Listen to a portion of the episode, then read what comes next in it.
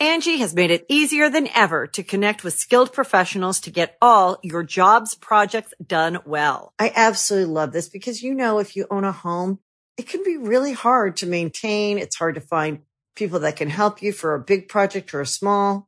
Well, whether it's in everyday maintenance and repairs or making dream projects a reality, it can be hard just to know where to start. But now all you need to do is Angi that and find a skilled local pro who will deliver the quality and expertise you need.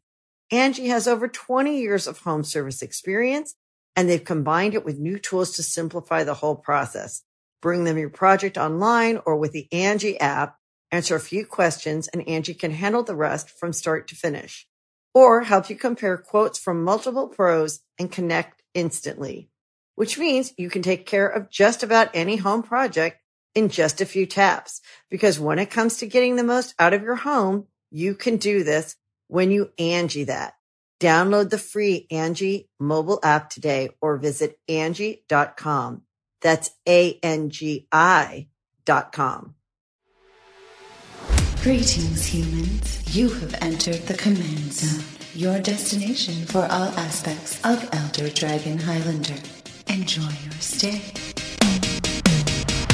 How's it, everybody? Welcome to the latest episode of the Command Zone. I'm your host, Josh Lee Kwai. And I'm DJ. DJ is back. Jimmy is still away for a few more months, and Jimmy's really missing out. He is really. It's Commander Christmas, and we're opening up all the presents. And where is Jimmy? Jimmy's like the the jaded older brother that like you're like, come on, wake up, Santa Claus is here. Ah, Uh, yeah, let me go to sleep. We know that's not true. We know Jimmy's like somewhere else, miserable that we get to have all the fun without him. and we are going to be having a lot of fun today. So we've already done a ton of bonus content. We did the deck reviews of each pre-con deck. We looked at all of the new cards in a sort of set review, and now it's time for let's be honest, everybody's favorite part of this whole process, which is building brand new decks from scratch around the new commanders. Oh, it's my favorite time. Playing the precons is great, but I really like to pick that commander out and start brewing from scratch. That's what I'm really excited about. And uh, what new commander are we going to be talking about Oh, today, we got DJ? Xantcha Sleeper Agent. Xantcha, a three mana five five that you give to one of your opponents so they can smash your other opponents with it. It's got some other cool stuff on it too. This is just such a weird card. I'm excited to dive right in. Yeah, I'm excited to see what you came up with, DJ. Before we get into that, you've noticed we're doing a ton of extra content right now, and none of that would even be possible without the help of a great sponsor, VRV. We've talked about them before on the show. It's a high quality, super convenient multi-form streaming service.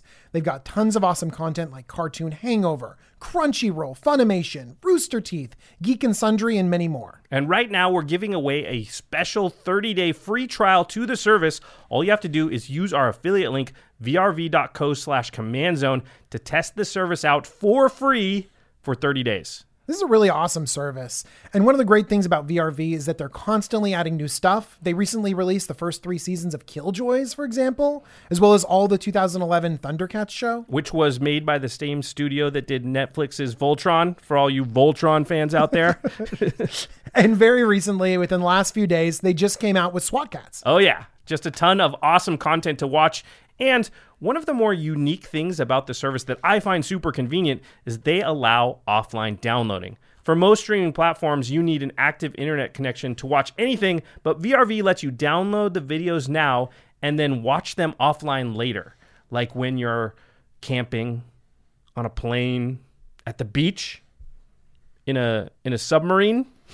Yep, those for all those casual submariners out there, we've got you covered. You know, come on, you know somebody's done that before. It has to have happened. Sure. Okay, but seriously, vrv.co slash command zone. That's our referral link. If you use that, you're going to get a free 30 day trial. You'll be supporting this show and simultaneously trying out an awesome service. So head on over there.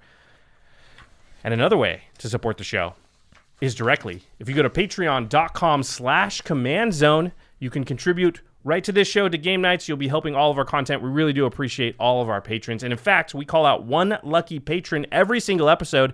And this episode is dedicated to Kevin, Kevin Kubina. Kubina. Kevin, you rock. Thanks, Kevin. Okay, let's get into Xantcha, the sleeper agent, deck tech here. Now, Oh now you gosh. sort of. I think I gotta read Xantcha's sleeper agent so people really understand what we're talking about. this is a this is a weird card. we teased Xantcha and we didn't even talk about her best ability. She's, I mean, she's a sleeper card out of this set. sleeper card. Like she'll be powerful. All right, she'll be powerful. Let's read her. Xantcha Sleeper Agent is one black red for a 5 5 legendary minion. As Xantcha Sleeper Agent enters the battlefield, an opponent of your choice gains control of it. Xantcha attacks each combat if, able and can't attack its owner or planeswalker its owner controls. Okay. That's the kind of stuff you know. Now it has this wonderful activated ability at the bottom. Three, Xantcha's controller loses two life and you draw a card. Any player may activate this ability. Okay, so you pay three mana. It's a five five. As soon as it hits the table, you give it to. Boom, it's yours. it's the table, it's Josh's now. Okay, so DJ played it. He gives it to me. Now I can. Atta- I have to attack with it each combat, but I can't attack DJ or, Or- a planeswalker he controls with it. Yeah, go nuts uh, at the rest of the table. So I can hit Mel, I can hit Jimmy, but I can't hit DJ with it because that's it. He he owns it, and I gave you a new toy. Aren't you happy with me? I'm I guess so. But then the problem is that not just DJ, but Mel and Jimmy. So the other opponents in the game can at any time they want to pay three mana, and then I lose two life and they draw a card.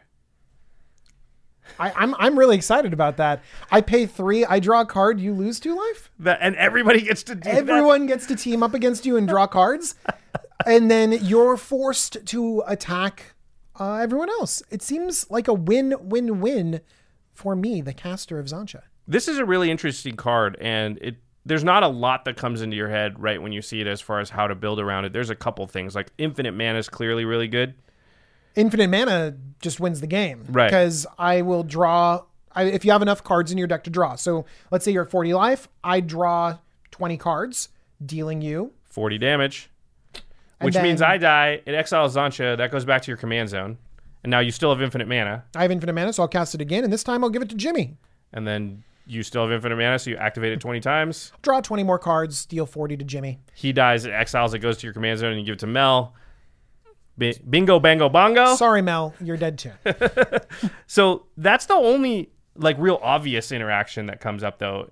This card is very interesting from a lot of aspects, as far as like it's forced to attack, and then Yeah, so it's interesting because we have cards that combo with ultimate mana or with infinite mana. Yeah. That's not that interesting. You can find this a lot of different places. But the donating part, the politics part, the has to attack part. the part. has to attack part, exactly. Uh, the fact that this comes out on three, that swings for five. Exactly. That just opens up so many other lines of play. Yeah, we could build a deck that basically you just wait and have Xantcha in your command zone to be a kill condition once you have infinite mana. But I want to play with all aspects of Xantcha. So I want to punish people. I want to donate certain things. I want to manipulate combat. I want to have those big amounts of mana to draw more cards. I want to play around with this awesome commander. All right, so let's delve into the type of deck that you brewed here, DJ, and some of the key cards for the strategy. Absolutely. So we mentioned the most obvious strategy, which is infinite mana. So we want to produce ridiculous, deadly amounts of mana. And so I think the first card that I want to talk about is great in red. It's Mana Geyser. I think this card is criminally underplayed in red decks. Mana Geyser is three red red for a sorcery, and you add to your mana pool an amount of red mana equal to the number of tapped lands your opponents control. Um, I've seen people play this and get literally like 30 plus mana sometimes. It's so easy to Yeah. get tons and tons of mana.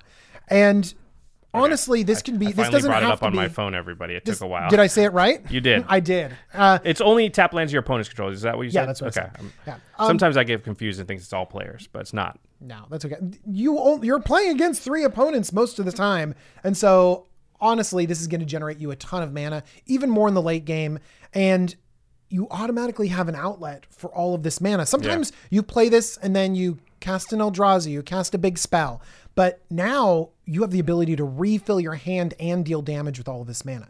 I mean, in a modest case, let's say that, you know, you cast this and one opponent has six tap lands, another has seven, and another has, you know, seven. That's Six, Like- seven, seven. That's like- 20 mana. And that's not weird. Like that's not like That's not, yeah, that's not crazy that could over the top still be your opponent's holding some things open, some answers open, Oh, yeah. and that's going to give you 20 mana. That's a modest case. And 20 mana will let you activate Xantcha. Six times, and then you add one of your own, so Yeah. seven times. So it would be 14 damage and draw seven cards. Yes. So if Yes. if Mana Geyser red, three red, red, draw seven, deal 14. It would that would be one of the uh, just a great card. That'd be a great card. But also, one thing is that you might be activating Xantcha over and over and over again. And so just having the ability to play all of the cards that you've drawn with this mana geyser could be good. So it's not like all of these only work with your commander, they work with the card draw as well, all this mana generation. But I, I do like that Xantcha just any spillover mana you have, you just can push it into that Oh, totally. ability. So interesting. Um, the next card you have listed is Neheb the Eternal, one of Jimmy's favorites. It's also three red red for a four six legendary zombie minotaur warrior. It has afflict three, which is whenever this creature becomes blocked, uh, defending player loses three life. So even if you block it, you still take three damage. The big text, though, is at the beginning of your post combat main phase, you add red to your mana pool for each one life your opponents have lost this turn. So, with Xantcha, if I pay three mana, that's going to make my opponent lose two life. And then after combat, Neheb will refund two of the three mana that I paid. Wow. That's pretty good. That's And really we good. all know how powerful Neheb is. Neheb can generate ridiculous amounts of mana, and not to mention what Josh was talking about is the synergy with our commander. So the fact good. that that you lose life when you activate this, and or your opponent loses life when exactly you activate it. Yep. the opponent loses life, and then Neheb refunds that mana. It's just amazing. I also like that it's a four six. This is a five five Right. There's a chance that you cast your your sleeper agent and then you need to swing in with Neheb and they you don't want to basically swing in and have Xantcha die. And so Xantcha can block and everything's fine. They just bounce off of each other. I mean, they have to attack They with Xantcha, so it's hard for her to be untapped. But if they had a Yeah, way, if you if you literally is like, okay, well, I want I want to be able to activate Xantcha, so I'm going to cast it this turn, activate, activate, activate, attack, have to attack them, Right. Get my afflict damage, and then you get all that refunded mana. think of Neheb with Mana Geyser because you could play. Let's say you got the twenty mana, right? yeah. You play Neheb. You have fifteen left. You activate Xantcha five times, right? That does ten damage to them. You're gonna get ten mana back that turn. It's crazy. That's brutal. That It's crazy. brutal. that's pretty brutal. This that's a KO puncher right there, Neheb. Just with Absolutely. yeah. That You could get somebody where they think they're fine, they're at 30 life or something, and Neheb comes out and they're like, uh oh, because you're going to get so much mana and you're going to turn that into damage and cards. Yeah, and there we're gonna have other ways to deal damage in this deck, and so Neheb isn't just like a a one card combo with your commander. We have lots of ways to deal damage, and so Neheb's gonna constantly turn after turn give us mana. Yeah. Okay. Uh, the next one is a card that I feel like should be more broken than it feels, and it might just be because I haven't seen it out in play enough. But you haven't seen this be broken. This is we're giving everyone the tech in this deck tech because Mana Geyser I think is underplayed. Neheb is probably appropriately played, but very powerful. And I got another spicy one for you. It's Treasonous Ogre. Does this see play in C C E D H? Because it feels like it would be really good in those type of decks. I mean, let's read it and then we can kind of talk about it. Uh, three in a red for a 2 3 Ogre Shaman with Dethrone, whatever. You can pay three life and add red to your mana pool. So you reason can why, turn, turn your life into mana. yeah, the, that's a powerful effect, which is why Josh is like, why don't I see this more? This is a stupid powerful effect.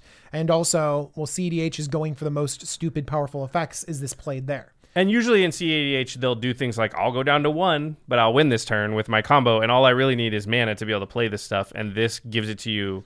In the history of Magic, anything where you've been able to pay life for mana has been broken. I mean, Phyrexian mana is two life for a mana, and that's ri- ridiculous. Yeah. Yeah, this is three life for a mana. So it might be a little bit steep, but we might have some life to play with. We start at 40 and we're going to be killing people pretty quickly.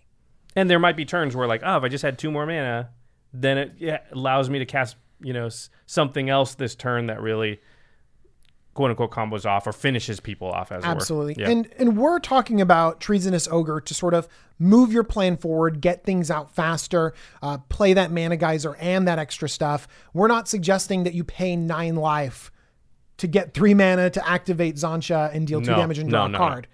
You do Unless it on it's a their tur- last two life. Maybe. Yeah, you maybe, and you do it on a turn where like yeah, that allows you to drop another critical piece that's going to put you over the top. So let's say you just needed an, a little extra mana to activate a Rings of Bright Hearth, then you might pay six life. So Rings of Bright Hearth is an infinite man, mana generator, and we've said that infinite mana will automatically win with Xantcha. Now, that's a little bit of a misnomer. You need enough red and uh, black. You need You need infinite enough. mana plus like two red and two black.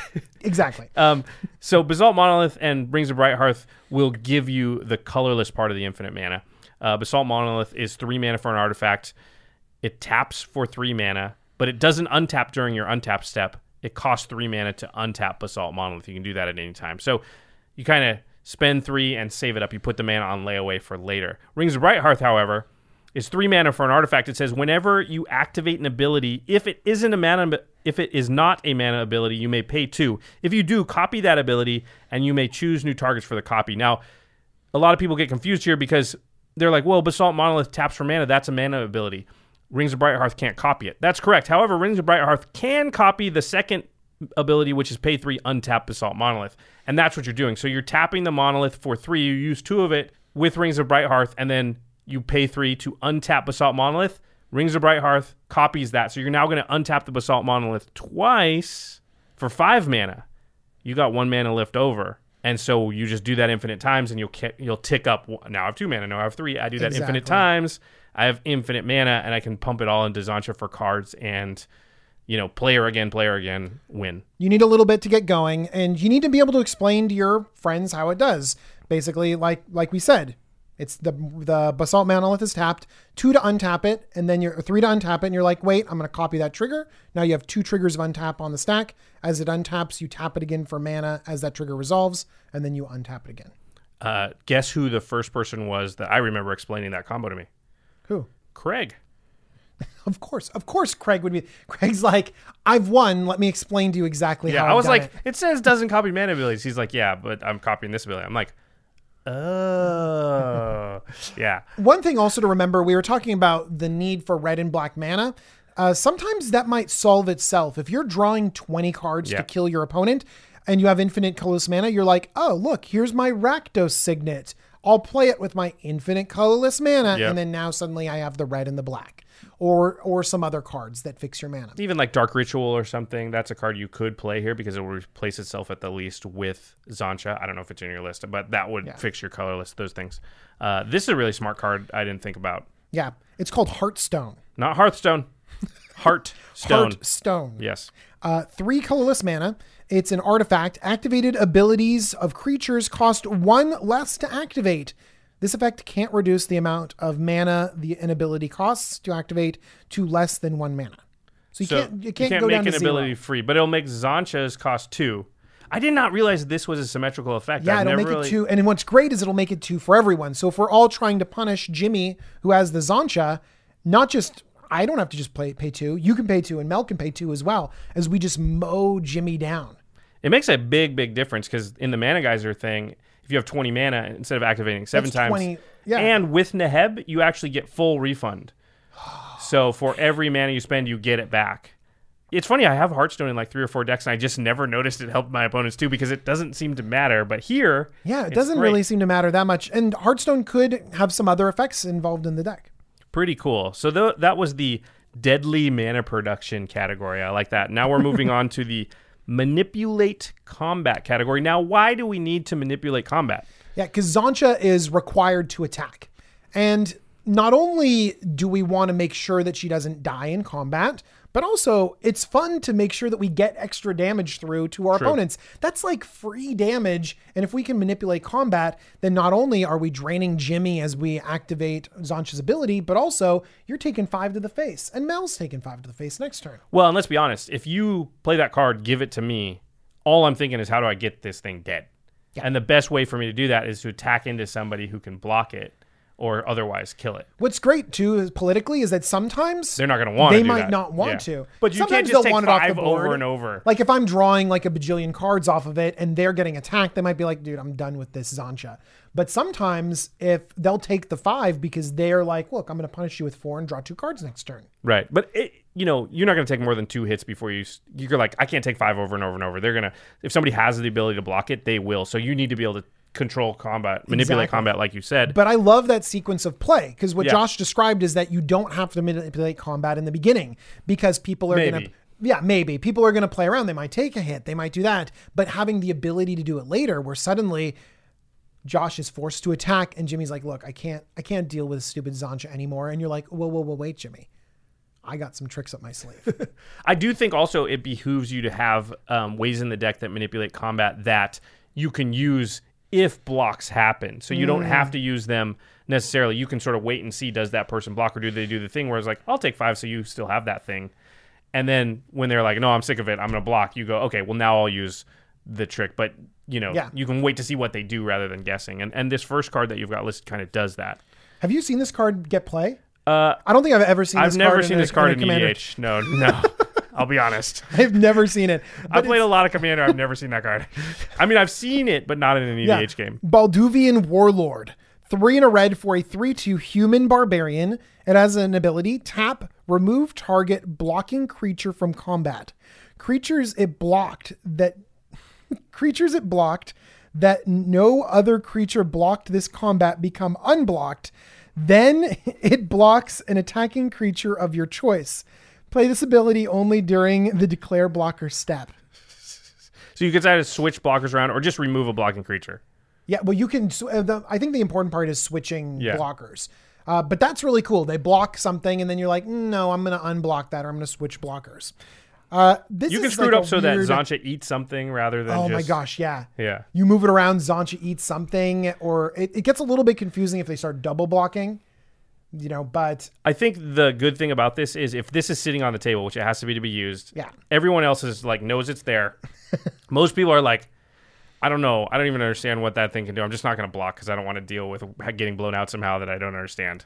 So that's a good, you know, that's a good foil for that. Um, the next ones kind of work in a sort of a similar way.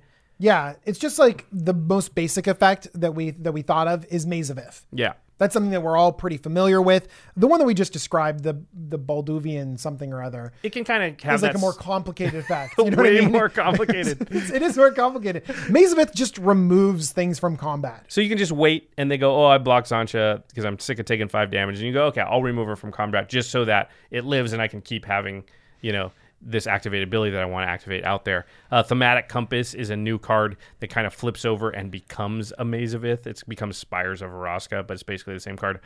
This next one, I l- I've wanted to play this card, and I feel like it's always in the like you know, when you go through and you're building your deck and you're sort of like, I don't know about you, but I, go, I have this big box of stuff. And at the end, I just kind of go through and be like, there's all the cards I've always thought about playing. Can I fit any into this deck? Endbringer's always in there and it never makes a deck. Maybe this is finally the one for it. Poor Endbringer. I'm sorry. You're so cool, Endbringer. Endbringer is cool. I'll read it. It's five uh, and a colorless, or five and a diamond for fi- a five five Eldrazi.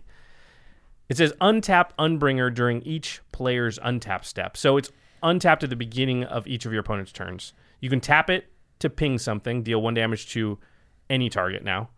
You can pay a colorless and tap it, and target creature can't attack or block this turn. Hmm. Or you can pay two colorless, tap it, and draw a card.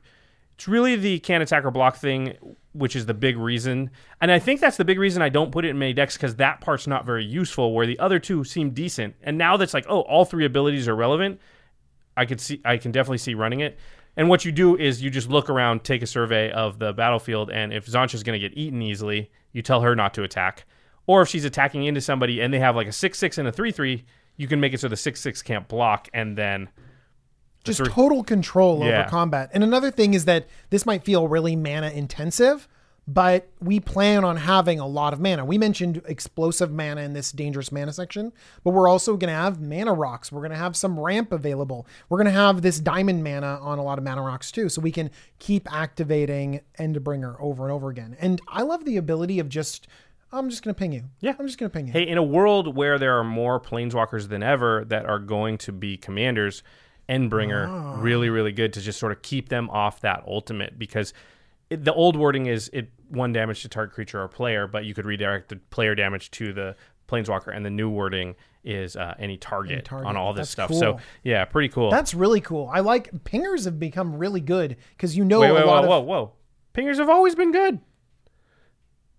Pingers have, be- pingers have become better because now there's going to be planeswalker commanders running rampant. That's true. yeah. Uh, this is an oldie, a really oldie. This is a This is really one of the first cards I remember, like being like, "Wait, what's it do?" I don't remember this card at Oh all. man, when I first started playing, it was like very confusing, and we played it wrong because the rules were hard to figure out at that time. Go, yeah, it's nettling imp. I'm reading. I'm reading it straight off the card. I'm sure there's some Oracle There's text some Oracle action text. going on there. Yeah, let's just read it. Tap, force a particular one of opponent's non-wall creatures to attack. If target creature cannot attack, it is killed at the end of turn. This ability can only be used during opponent's turn before the attack. May not be used on creatures summoned this turn. I like how they were like, uh, "We got room for the word particular. Let's put that on there." Not well. How will they know which creature if we don't say particular creature? Let's break this down into like actual English. Oh, you don't want to talk about like the, the crazy wording they had back in the day? Fine. I want to. I want to explain the I, card. I'm pretty sure it says tap and uh, Make something attack. target creature something- attacks this turn if able. That's what. That's what Except for if wording they have summoning sickness or a wall, and if they don't attack, it gets destroyed. That's that's, That's- the I if- like that a lot. That's the if able part. Also, if it's a creature that has a tap ability now, I believe you can activate the tap ability and then it can attack. So, Hmm. and you're not forced to have it attack. Like if you had a uh, lightning greaves out, you don't have to like attach the lightning greaves Yeah, and make it attack. to- yeah. things like that. So, yeah, this is this is sort of forcing other people to get their blockers out of the way for Xantcha, right? Absolutely. Yes. So you're like, listen, you can't hold back that seven seven blocker just to block her. You have to attack with it. I also like the idea of just spreading damage around and causing chaos when it comes to combat because Xantcha, we can activate it and kill someone, but a lot of times the five damage here, the two damage here, it just really adds up and it balloons. And if you can spread some more damage around and sow some discontent uh, between your opponents, that's really good. I like sowing discontent. Uh, I did write in the margins here maddening imp because I think it's probably just a better version of nettling imp. It's uh, Hmm. it taps and makes all creatures target opponent controls attack. That's good. So although There's they can, they can swing at you. There's like- another imp too that makes things yeah. attack. That's kind of imp became synonymous with this type of effect. that's weird, right? because of this card. yeah. because it was the first. All right, another creature that does a similar thing is Rage Nimbus. It's two in a red for a five-three defender with flying. It's an elemental. You can pay one in a red, no tapping of it, so just one in a red. Target creature attacks this turn if able. So you can just force, you know, multiple creatures if you have enough mana to attack, and again get blockers out of the way for Xantcha. Yeah. Um, also, if we're gonna be Didn't you just talk about this? I card? did just was it in, this card. Was it with her? Or did you talk about this card in relation to another card? We've done so many episodes recently. I'm I starting to think it mix was up. the survivors. So this card has just been on your mind. Is this in I your? love this card. I really do. It's okay. So number one, the card is Crown of Doom. It's I've never seen this it's a card. three mana artifact. Whenever a creature attacks you or a planeswalker you control, it gets plus two plus zero until end of turn. That's bad. Okay. I don't want that.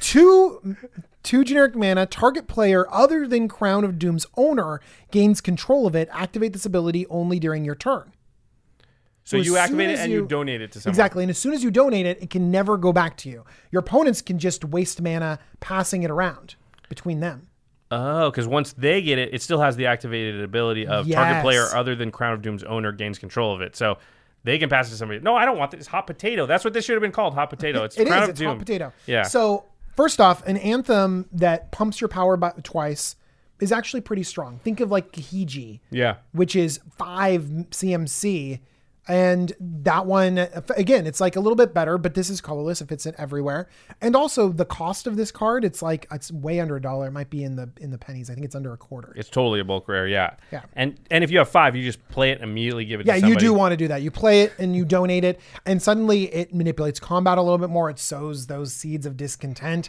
and you know that people are going to be attacking each other with all of your chaos. And now it just adds another element. And also, if they're trying to donate this crown back and forth, they're not activating the ability to draw cards off of your commander. True, true. If they're playing hot potato with it, they're choosing that over draw cards. Although they're not dealing damage to the person with Xantcha. Also, seven power for Xantcha is pretty good. Yeah. Seven, That's true. She swings in for just bashed for more. Yeah, seven seven seven is that magical number because it doesn't have to. It doesn't have to be under my control to be commander damage. It just has to be from the card. That's a good point. All right.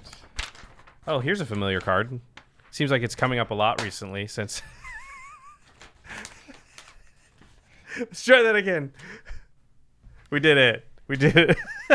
you have the record for most uh, paper throwing attempts that actually don't make it off the table. So It's because I aim high. I aim. I aim for the beautiful float. You appreciate it when it works. The beautiful float that comes out the camera. Okay. Anyone can throw it behind the shoulder. Bringing top quality content to YouTube out there. The podcast. The podcast just hears and Josh laughing. That's it. anybody can throw it over their shoulder. That doesn't show any athleticism. show some athleticism. Okay. So Next one's gonna be better. the next card, uh, one we talked about in the underrated cards episode, and one that I still have a little sticky note saying put it in the Nekusar deck. I Haven't done it yet, but I'm going to. It's Disrupt Decorum. It's two red red for a sorcery. It says goad all creatures you don't control. And what goad means is until your next turn, those creatures attack each combat if able and attack a player other than you if able. So I play this, goes to DJ's turn. He has to attack with all of his creatures, but can't attack me. Then Jimmy has to do the same thing. Then Mel has to do the same thing. And now it's back to me. So they're going to be tapped out, A, for Xantcha, and B, they can't attack you, so they have to hit each other for a bunch of damage. Does this type of card mean that when I play Xantcha, the strategy is actually give it to Mel? Give it to the. Sorry. You, for those of you the that can't yeah. see me, if if if um, DJ's to my left and Mel's to my right and Jimmy's diagonal, would it mean that I give it to the player to my right because with all these effects that make people attack, that force people to attack, I need to do that before the Xantcha player is going. So would the default be strategy be? I just find this interesting that geography matters. Oh yeah. Would the default strategy be give it to the player to my right because they're going to act after I've had a, a chance to mess with the other two players and, and screw up their blockers? So here's the strategy that I've come up with. Okay. Early game, you pass it to your left.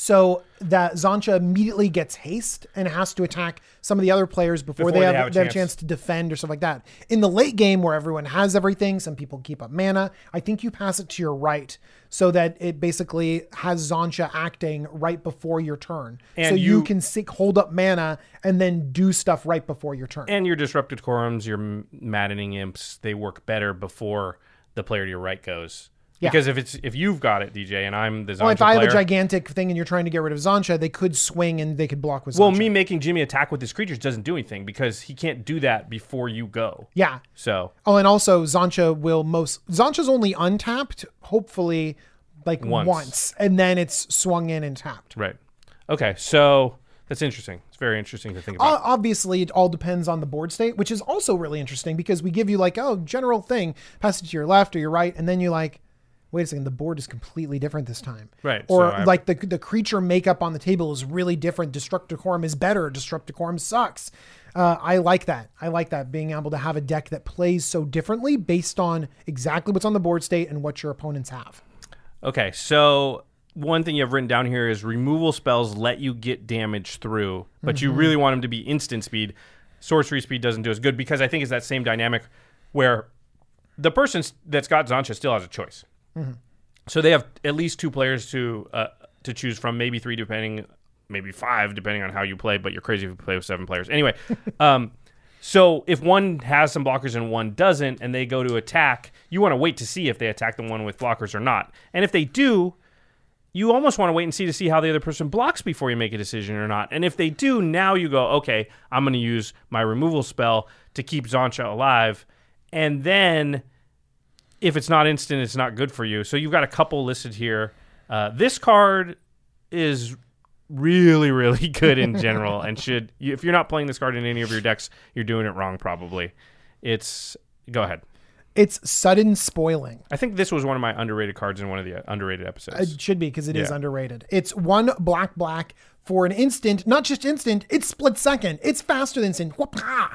Split second means that Is that is- what it's was like? Whoop-ah! no, it's more like it's like a it's like a lightning strike.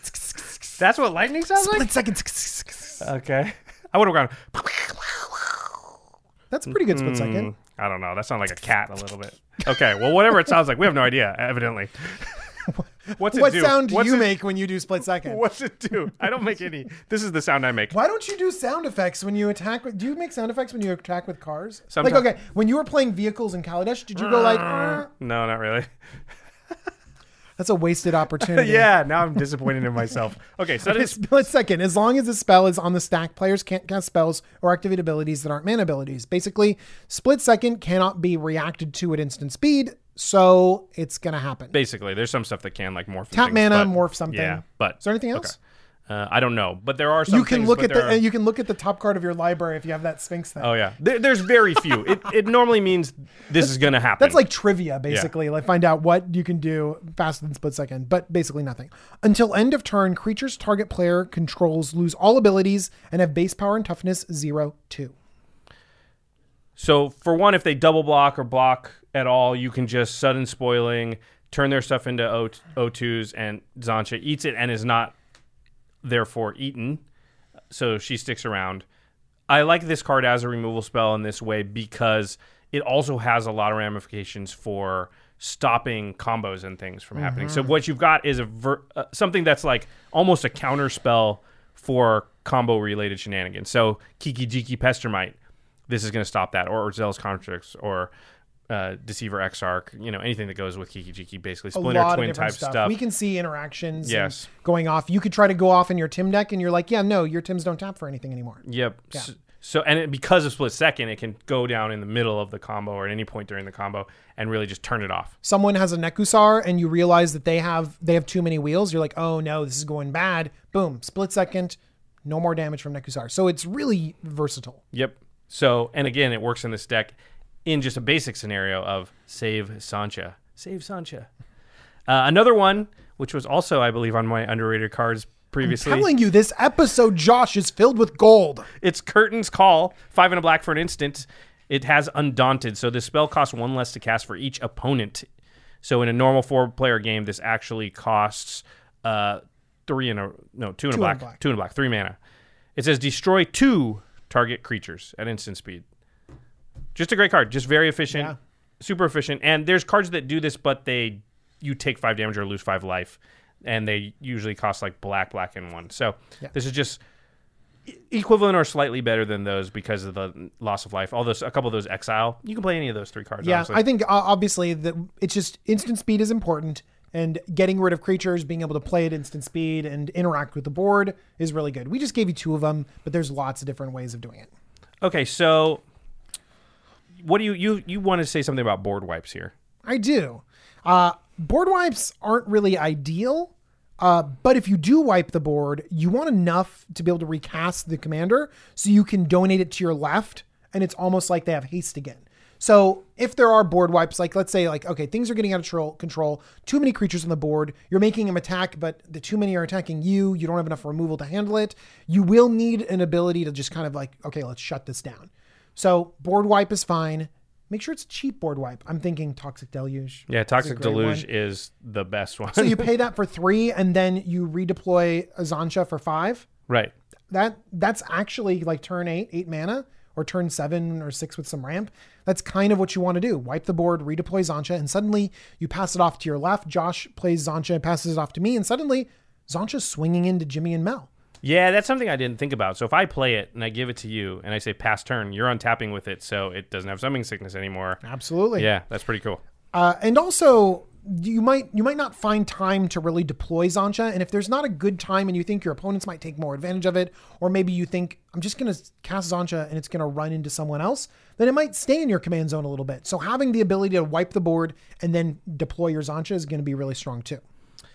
Okay, so oh oh, this is pretty cool. You said Monarch is strong when you already have a plan to manipulate combat. So and especially because Xantcha can't take the monarchy from you because she can't hit you. Absolutely. And if other people want to take the Monarch from you, then they're open to Xantcha. Right, they have to attack. And with a card like Xantcha on the table, they're naturally going to want to hold up more blockers, and so that's going to make it harder for them to take monarchy from you. That's something I wouldn't have thought And about. You have you have creature kill, you have um, the Maze of Ith effects, you have all of the threaten effects. You can like mess with combat so much. Okay, so the one that you mentioned here is Custodi Lich. It's three black black for a zombie cleric. It says when oh sorry, it's a four two. When Custodi Lich enters the battlefield, you become the monarch. So just boom, right there, you're the monarch. You're going to draw a card at the beginning of your end step. Uh, but it says whenever you become the monarch, target player sacrifices a creature. So as soon as Custodi Lich comes in, you also pick a player and they have to sack a creature, which gets rid of a blocker, possibly for Xantcha. And then, interestingly, Custodi Lich, if you lose the Monarch and gain it back again, because now the Monarch exists in the game. Like, you need a card that kind of puts the Monarchy into play. And then once it does, it's just going to stay. Somebody's going to be the Monarch eh, for the rest of the game. Josh, do you like the Monarch effect? What do you I think love it. I think it's awesome. Okay. I I wish Commander could be redesigned so the Monarch was just on the table at the beginning of every game, so that mm-hmm. like the first person that got took combat damage, the person dealing the combat damage became the Monarch. I think that would be really big boon for the um, format as a whole. It's Sort of like that first blood advantage that you see in a lot of commanders that have points, you know, where they Yeah. reward. They it reminds reward me of I, always make the comparison of the blinds in poker. Poker has Hmm. an issue where if there's nothing to bet for, there's not any stakes, then no action can occur because Everyone there's nothing to go after. have anything, yeah. Right. So you need something to to stimulate action, and EDH has a similar problem in that there's often disincentive to do anything because there's no real big upside because the stakes aren't high enough. Like hitting you for two isn't worth much. So why do that when it can just make you mad for very little gain? Well, if the Monarch exists, now all of a sudden, and it would help the decks that really need help in the format, the aggressive decks, the uh, Voltron decks. Huh? Huh? Voltron. See, I want to help Voltron. uh, things like that. So anyway, that's a side tangent. I like this card a lot. I like Monarchy a lot. Well, it means that you guys should play Hmm. Monarch because I think it'll make your games more fun, and it's specifically good in this deck. You know, one other thing is that edict effects. This this everyone like if they say play Fleshbag Marauder where Right. everyone sacrifices a creature. Not good That's because awful. they just sacrifice Xantcha. But this one says target opponent. Great. Yep. Okay. So we're moving into the next category here, which is this is the most DJ title for a category that I can think of. It's Punish the Table. Thank you. That's so flattering. You just want to punish. Punish so, them. but here's the reason why is because I know there's a lot of Rakdos decks out there that play the let's punish everyone strategy.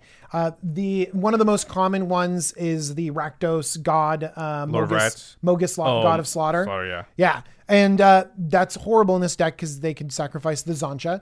Uh, but the Mogis God of Slaughter is just two damage, two damage, two damage.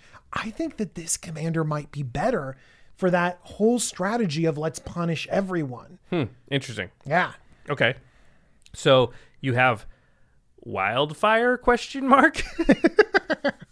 Okay, so Wildfire is a really fun punishing, really fun punishing card. no one's ever said really fun and then wildfire before. You should play. You should come over and play Cube more often. It's- You've never drafted the Oh, Wildfire. deck? wildfire's in yeah, in cube and, and limited. Just no, but, but see, here's the thing: if you love it in Cube, you'll even you'll love it even more in Commander. Okay, It's- so let's explain Wildfire. What is it? It's it? four red red for a sorcery. It says each player sacrifices four lands and then wildfire deals four damage to each creature. There was a master set I'm gonna say recently, which is gonna date me, within like the last four years that had this in it. Yeah. And, and it was pretty sweet. Yeah, it was really sweet.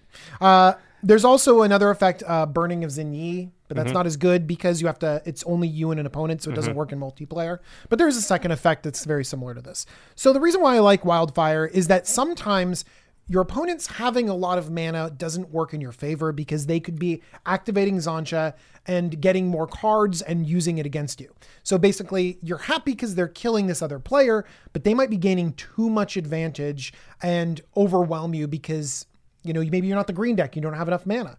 And so this can kind of bring all the mana down and deal a lot of damage, especially to all those pesky creatures that could get in the way of your Xantcha, which by the way has five power and Yep. five toughness. That's the big thing. It doesn't die to wildfire. So you wildfire and you're getting right in under the nose of Xantcha here, killing all the little creatures, and then yeah, taking away some mana so that also the taking away of the lands, the each player sacrifices four lands, tends to keep the game state close to where it is for a little while. It's hard to like a lot of times people are building towards something bigger. All of a sudden, well, I gotta build towards that more because I, was getting close to it, and now you just knock me down. So, Yeah, it's pretty easy in a big format like we have to go over the top of Xantcha. And this might prevent people from going over the top. It does work a little bit counter. You do want a lot of mana for yourself to be able to activate Xantcha and deploy a lot of your stuff. So it does work counter to that strategy, but I still think it could be really good uh, depending upon how the game is playing out. Okay, the next card you've got listed here is Painful Quandary. It's three black, black for an enchantment. It says whenever an opponent casts a spell, that player loses five lice. Lice? Well, I hope they don't have lice, actually. whenever an opponent casts a spell, that player loses five life unless he or she discards a card. So every time you cast a spell, you're either going to take damage or lose a card. I like this because it plays into Xantcha. Yeah, it's just more of what she wants to do. right? Exactly, because you might be letting them draw cards, but then the painful quandary is putting a check on that, or it's draining the table a tremendous amount. You, you can't keep discarding cards, and you can't keep paying five life. It really is a quandary. It really is a It's named. It really is named appropriately. Uh, the next one is No Mercy. And then okay, so no mercy uh, is has an incomprehensible text. It's two black black That's for the invocation. for a no an enchantment. Uh, whenever a creature deals damage to you, destroy it. Yeah, this card's really good. It's great. You're never going to get attacked. Well, or you'll get attacked once, and then your creature will die. Well, they just won't attack you if they don't have to. Xantcha obviously can't attack you, but, can't attack you. but all your stuff like Nettling Imp and Maddening Imp and the things that like force attacks, but they could choose you. This kind of will blunt that stuff. They won't want to come at you because they're going to lose that creature. So yeah, this is a really this is a really good card in this deck. I think, especially when a lot of combat's going to be forced. oh, totally. Because no mercy. Sometimes when combat's not forced, people just don't attack anybody, Mm-hmm. and that just doesn't do as good of a job. Did we have lightning behind us or something? What was that? I think so. Oh, okay. What's lightning sound like? It sounds like split second. okay. Then then it comes like That's thunder. That's the thunder. yeah, that's afterward. Okay. All right. The next one is polluted bonds. Three black, black. A lot of five drops in here. Enchantments. Whenever a land comes into play under an opponent's control, that player loses two life and you gain two life. We talked about this. On wow, Josh, underrated- this sounds like a very underrated card to me. Yeah, this this whole thing is all the underrated cards we've talked about just in a deck. This is another sort of taxation of so really Xantcha kind of made you want to build a deck that's like just lowering everybody's life totals for everything they're kind of doing. Exactly. Mm-hmm. When we're when we have a commander that spreads five damage around here and there, spreads two damage around, giving yourself a lot of card advantage, you want to keep taxing the table. You want to keep incentivizing attacks, bring everyone's life total down, make everyone punished, and then you can finish someone off almost by draining them out with Xantcha. Cast drain them out with Xantcha. And then if so much damage is happening already, all your cards are sort of causing damage to opponents, then this next card sounds like a shoe in. Yeah, it's wound reflection.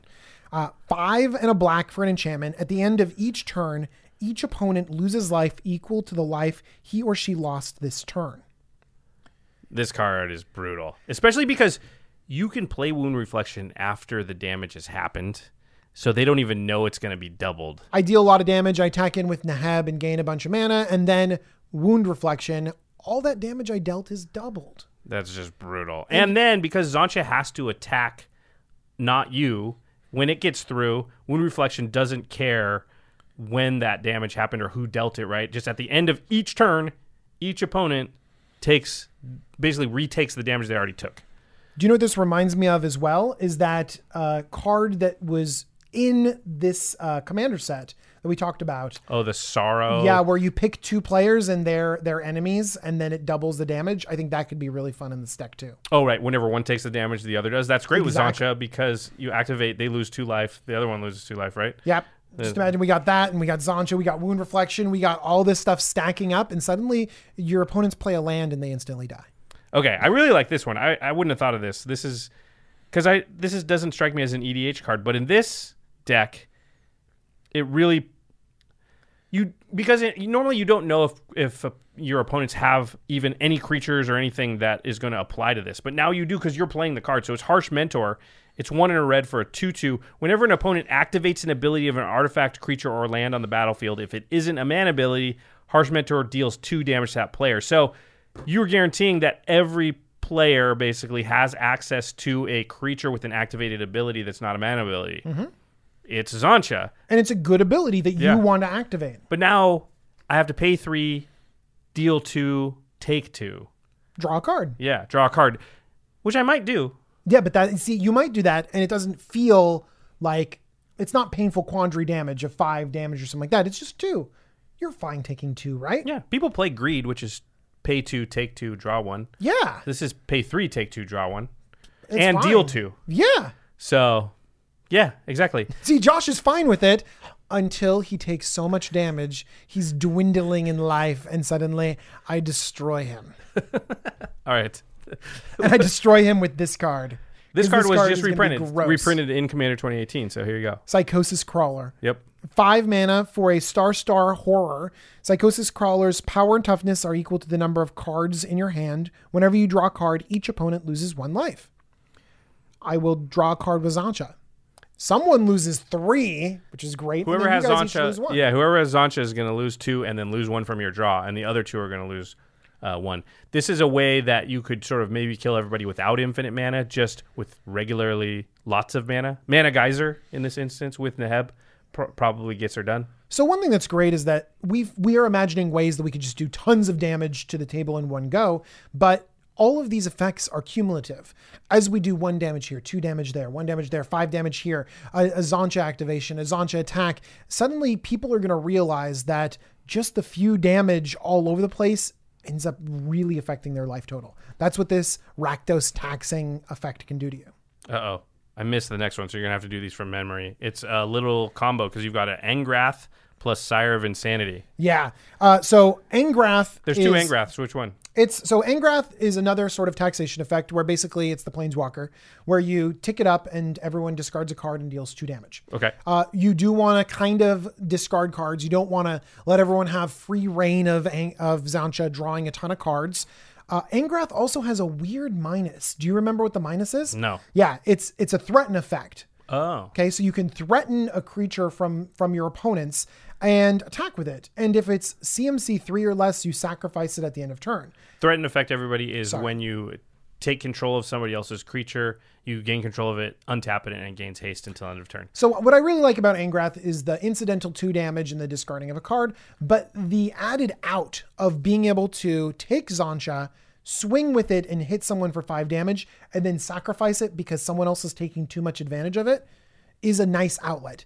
You're you are giving someone advantage by playing Xantcha, and so you kind of want the ability to say, let's turn that off here. You're drawing way too many cards. Yeah, let's take it and give it to you so you can't draw cards anymore. Exactly, Yeah. Because also, you might want to get rid of it and then redeploy it. also, because of the geogra- the geography thing we talked about earlier, it just might be in a disadvantageous place on the table, and you just want to redeploy it to a different spot. Yeah. and that's a way to do it too. I like that. The next one is Sire of Insanity. Sire of Insanity is insane. Okay. It's a it's a crazy demon. It's a 6-4 and at the end of your turn you just discard all your cards. Everybody, Everyone. all players discard their hands. So basically we're all playing Hellbent, no cards in hand. Whatever are we supposed to do? Draw cards with Xantcha. Draw cards with Xantcha. that poor player who has Xantcha when you cast Sire of Insanity. It just, just like accelerates uh, everything. Well, and because now they're going to spend their first couple of turns just dealing damage to me, basically, and the the person who has Xantcha can't draw the card, so they're Totally just, not. They're they're in, they're in super trouble. Yeah. And everyone else is like, look, I'm sorry. Like, I don't want to, but Xantcha draw, Xantcha draw, Xantcha draw. I like it. Okay, so the last uh, the last card you have listed here that we're going to talk about today is Storm Breath Dragon. This is three red red for a four four dragon with flying, haste, and protection from white. It has five red red for monstrosity three. That means if this creature isn't monstrous, you put three one one counters on it, and it becomes monstrous. And it says when Storm Breath Dragon becomes monstrous, it deals damage to each opponent equal to the number of cards in that player's hand. I think this is criminally underplayed. I think this monstrous ability can be crippling for many players, do so much damage, and Stormbreath Dragon is just a good rate uh, to begin with. Notice how I've I've kind of added a few cards that are, that say, well, what if Xantcha goes sideways? Like, right. What, if, this thing- somebody's the green player just ramped like crazy and is drawing way too many cards? And- Exactly. Yeah, and the life loss doesn't matter to them, and you're just giving them huge advantage. Well, So Sire of Insanity and this don't pair well together because you monstrous it and suddenly you deal no damage. But that's two cards out of your deck. What we're doing is we're trying to address that problem of, well, what if you- your opponent is using Xantcha better than you and taking over the game? And so we have different ways of addressing that. And this one can also answer the, that consecrated Sphinx mm-hmm. or that player that just went off and suddenly has 40 cards in their hand. and flew too close to the sun. Stormbreath Dragon. It's a play on Stormseeker, one of my old favorite cards, so I like it. The green the green direct damage. Yeah, I used to fork it and kill people in my Howling Mine deck. Okay, so let's talk about some of the strategies that or decks that uh, a Xantcha deck might be weak against. Yeah. them, they, that she might have trouble with. I've been talking up this deck for like 45 minutes now, and I have to take a step back and warn you. Now, just because they're weak to certain strategies, there's some problems with this deck, doesn't mean that you can't play it, but it does mean you need to be conscious of it. Yeah. So that you can play around it, so that you know what you're getting into. it might be those decks when you see them hit the table at the same time, you have to sort of go after them first because your only chance is right. maybe taking them out before they get going. So we talked about one a lot of times. It's those ramp strategies. The people that do create a bunch of mana and then they draw so many cards that you have a hard time overcoming them. That's a problem. So we have ways to get rid of cards in their hand. Maybe we focus them with Xantcha instead of someone else. So ramp strategies, big mana strategies, infinite mana strategies might be able to go over the top of you in your own deck. Yeah, you might be giving them a big advantage in the ability to draw cards. Yeah. There's a lot of those decks out there too, so that would be somebody who I would identify as fast as I could and give them Xantcha. Absolutely. Uh, it, you said they're weak, uh, or this deck is weak against sacrifice outlets. That is huge. if a deck is likely to have Ashnod's Altar, Goblin Bombardment, something like that, you really don't want to give them Xantcha because it's so easy for them to not only get rid of Xantcha, but take advantage of it, get something out of it. They play their Sidisi Undead Vizier, tutor, get rid of something they don't even want. That's not good for you. Yeah. And this is this is pretty common. You'll see this in a lot of different decks. Just an Ashnod's altar, like you mentioned. Yeah. Sacrifice outlets are good. People play them. Just a high market. yeah. Uh, also, uh, some it's weak against people that play flicker.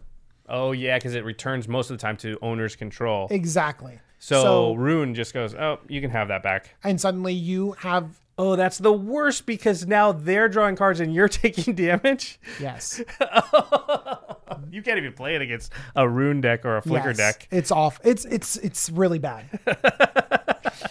Oh, so I- what do you do? I want to do that to somebody so bad now.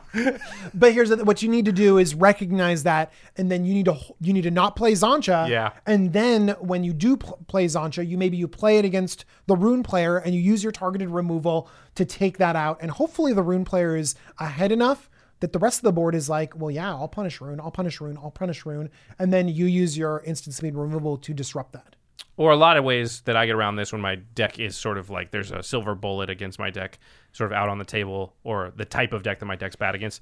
I sort of hold stuff and try and be really explosive. So you might wait until you have Mana Geyser in hand with Neheb and mm-hmm. Xantcha and go, boom, Mana Geyser, play Xantcha, give it to you. Neheb, activate a bunch of times, try and just be have a really explosive turn later in the game. Just survive until you got enough mana to pull off something huge. And Yeah. that's that's a way to defeat a deck that you shouldn't be able to just because it, you know you just got to a point where you could do so much all at once and really you know you're spending all your resources but you got rid of that one player and now you have a chance in the game Absolutely. And one thing that's good is that we didn't go all in on just comboing with Xantcha. We're manipulating the table. We're letting things develop and letting combat happen, uh, letting taxing our opponents over many, many turns. So a lot of that can play into a larger strategy, and we don't have to slam Xantcha on three.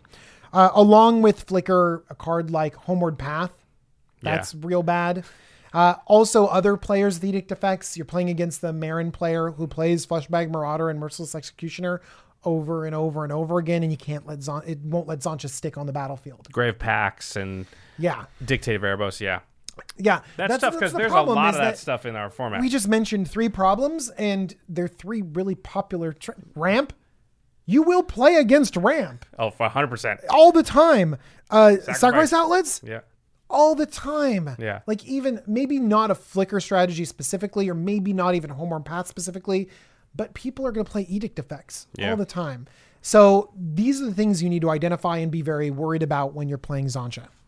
all right to the listeners what do you think about the Xantcha deck are there some cards we missed or is there an entirely different strategy that you would attempt with this this is not a cut and dot, cut and dry commander right No, it's so weird, could- right? Yeah, so so this is not necessarily the only way to go. Maybe there's a completely other way to go that you've thought of. Please put that in the comments. I'd love to check it out. I'd love Yeah. to hear. we don't have thoughts. the we don't have the the gr- every, every one of you because as soon as a commander comes out everyone's going to start brewing and we have the benefit of thousands of people thinking and brewing and talking and stuff like that. Right, Right now, it's now- just Josh and I geeking out. Nobody else knows about these cards except people at Wizards and we and us. So we're just been talking to ourselves about it, going like, "What about this? Well, that sounds cool. I think this is a pretty cool deck. I think it would be fun to play." I think it's really fun. Yeah. yeah.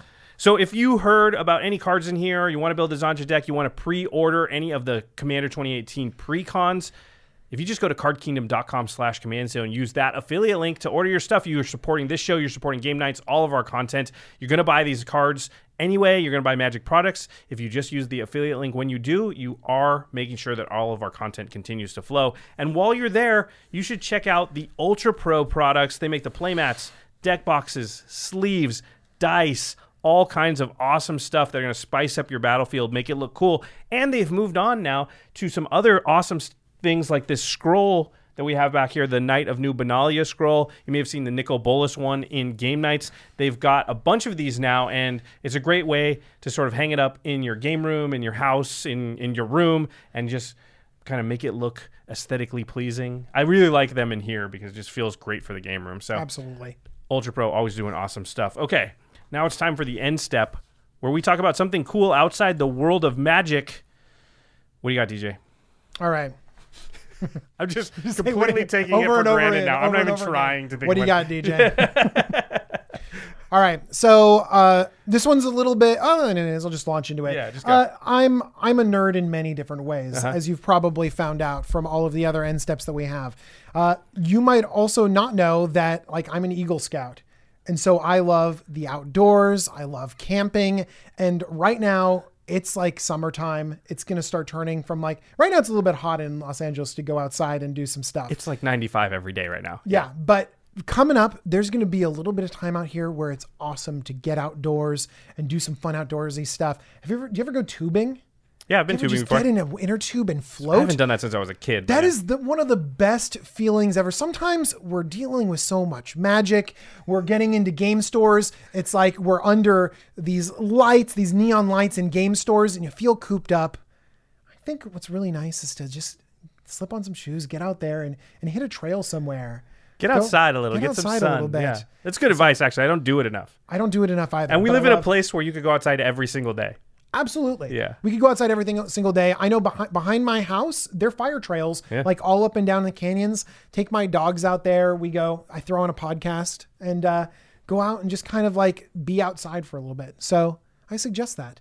Down the next episode of this podcast and go outside a little bit and, and Just go for a walk. summer a little bit. Yeah, yeah. You don't have to do anything extravagant. You can just go for a walk. And uh, Or you we'll- can go we'll keep tubing, you, which we'll keep more- you company. Well, yeah, but don't wear the headphones if you're gonna go tubing, right? Necessarily, unless you're unless you got like a waterproof. Tubing, you don't need headphones. You just kind of like, "Ah, I want to do that. I haven't done that in a couple of years. I haven't done that in a long time since I was a kid. That Oh, sounds like a lot of fun. You know what else is a lot of fun? Our sister podcast, The Masters of Modern. Alex Kessler, Ben Bateman, they talk about the modern format and all things competitive magic. You can find them on Twitter at the MMCast or right next to us at collected.company. All right. So we've been doing a lot of episodes. We've been doing a lot of episodes, Josh. We've been recording a lot of episodes. So if you don't know behind the scenes here at the Command Zone, DJ and I, because Commander 2018 came out and we want to cover it from every angle, this is our seventh episode in a row over the course of three days that we recorded because we need to give en- we need to give enough lead time to our editors to be able to complete all that stuff so that it releases in a timely manner for you guys. So yeah, we've been doing a lot of episodes. And as we're recording a lot of episodes, we create a lot of work for these editors. So we want to thank our editors, Craig Blanchette, Terry Robertson, Murph. We Josh love you Murphy. guys. Josh Murphy. thank you guys so much. They've been doing an awesome job editing all of this stuff. And uh, all the prettiness that's going on, you know, we provide our faces, but they really provide. oh, that's what I thought you were talking about. Oh yeah, that, I mean we provide a lot of it, but then they provide some cool stuff too. Also, like you're not looking at our faces. We all know that you're looking at this beautiful background behind us. Jeffrey Palmer at Living Cards MTG. Thank you for these amazing animations. And thank you all for tuning in. We'll see you next time. Bye guys. Peace.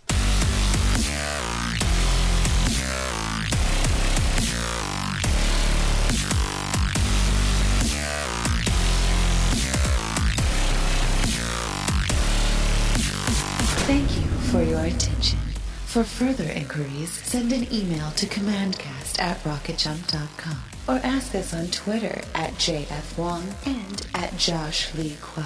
See you later, alligator. Greetings, humans. Angi has made it easier than ever to connect with skilled professionals to get all your jobs projects done well. I absolutely love this because, you know, if you own a home, it can be really hard to maintain. It's hard to find people that can help you for a big project or a small. Well, whether it's in everyday maintenance and repairs or making dream projects a reality, it can be hard just to know where to start. But now all you need to do is Angi that and find a skilled local pro who will deliver the quality and expertise you need. Angi has over 20 years of home service experience and they've combined it with new tools to simplify the whole process.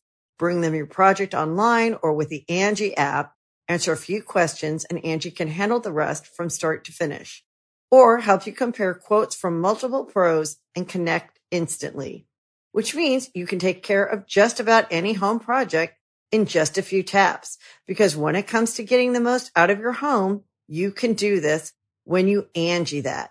Download the free Angi mobile app today or visit Angi.com. That's A-N-G-I dot com. America. We are endowed by our Creator with certain unalienable rights life, liberty, and the pursuit of happiness. At Grand Canyon University, we believe in equal opportunity, and the American dream starts with purpose. By honoring your career calling, you impact your family, your friends, and your community. The pursuit to serve others is yours. Find your purpose at Grand Canyon University. Private, Christian, affordable. Visit gcu.edu.